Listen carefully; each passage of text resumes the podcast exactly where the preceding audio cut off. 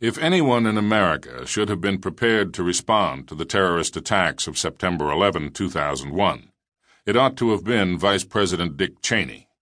For decades before the planes hit the Pentagon and the World Trade Center, Cheney had been secretly practicing for doomsday.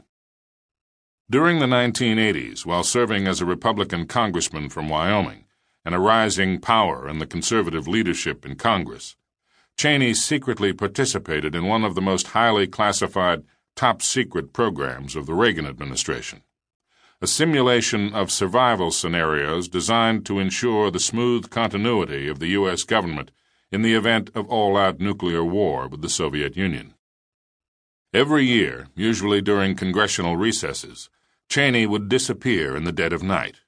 He left without explanation to his wife, Lynne Vincent Cheney, who was given merely a phone number where he could be reached in the event of emergency. Along with some four or five dozen federal officials, Cheney would pretend for several weeks to be chief of staff to a designated substitute president bivouacked in some remote location in the United States. As James Mann reveals in The Vulcans, his rich intellectual history of the neoconservative brain trust that has guided Bush foreign policy the exercise tried to recreate some of the anticipated hardships of surviving a nuclear holocaust.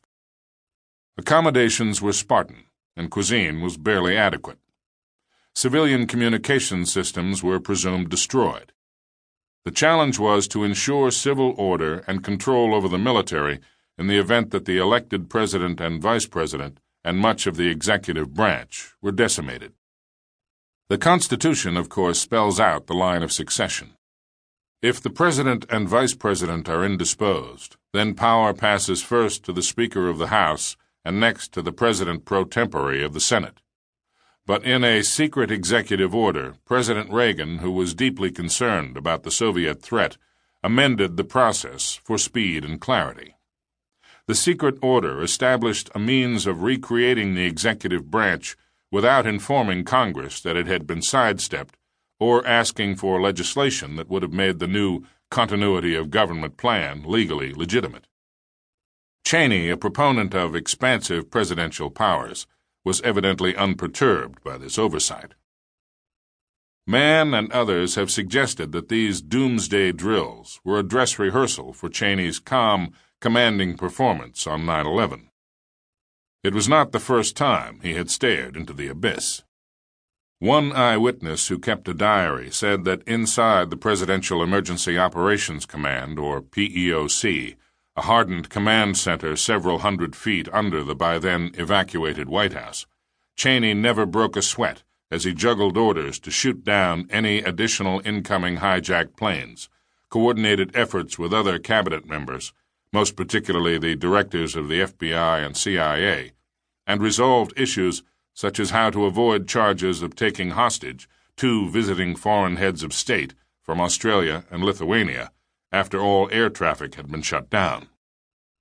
Six weeks after the attacks on New York and Washington, the Bush administration had successfully restored calm, reassured the financial markets, and rallied the sympathies and support of much of the world. But once again, the White House was plunged into a state of controlled panic.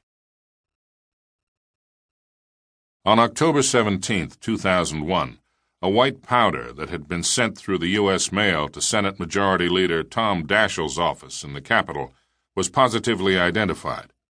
Scientific analysis showed it to be an unusually difficult to obtain and lethally potent form of the deadly bacterial poison anthrax. This news followed less than 10 days after the death in Florida of a victim in another mysterious anthrax attack. The anthrax spores in the letter to Daschle were so professionally refined, the Central Intelligence Agency believed the powder must have been sent by an experienced terrorist organization, most probably Al Qaeda, as a sequel to the group's September 11 attacks. During a meeting of the White House's National Security Council that day, Cheney, who was sitting in for the president because Bush was traveling abroad, urged everyone to keep this inflammatory speculation secret. At the time, no one, not even America's best informed national security leaders, really knew anything for sure about what sorts of threats loomed, or from where. The only certainty shared by virtually the entire American intelligence community in the fall of 2001 was that a second wave of even more devastating terrorist attacks on America was imminent. In preparation, the CIA had compiled a list of likely targets, ranging from movie studios, whose heads were warned by the Bush administration to take precautions, to sports arenas and corporate headquarters. Topping the list was the White House. The next day, the worst of these fears seemed realized. On October 18, 2001, an alarm in the White House went off. Chillingly, the warning signal wasn't a simple fire alarm triggered by the detection of smoke.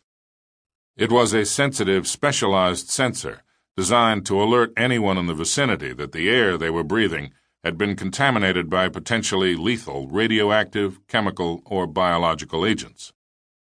Everyone who had entered the Situation Room that day was believed to have been exposed, and that included Cheney. They thought there had been a nerve attack, a former administration official who was sworn to secrecy about it later confided. It was really, really scary. They thought that Cheney was already lethally infected. Facing the possibility of his own death, the Vice President nonetheless calmly reported the emergency to the rest of the National Security Council. Members of the National Security Council were all too well aware of the seriousness of the peril they were facing. At Cheney's urging, they had received a harrowing briefing just a few weeks earlier about the possibility of biological attack. His attention had been drawn to the subject by a war game called Dark Winter, conducted in the summer before, that simulated the effects of an outbreak of smallpox in America. After the September 11 attacks, Cheney's chief of staff, I. Lewis Scooter Libby, screened a video of the Dark Winter exercise for Cheney, showing that the United States was virtually defenseless against smallpox or any other biological attack. Cheney, in particular, was so stricken by the potential for attack that he insisted that the rest of the National Security Council undergo a gruesome briefing on it on September 20, 2001.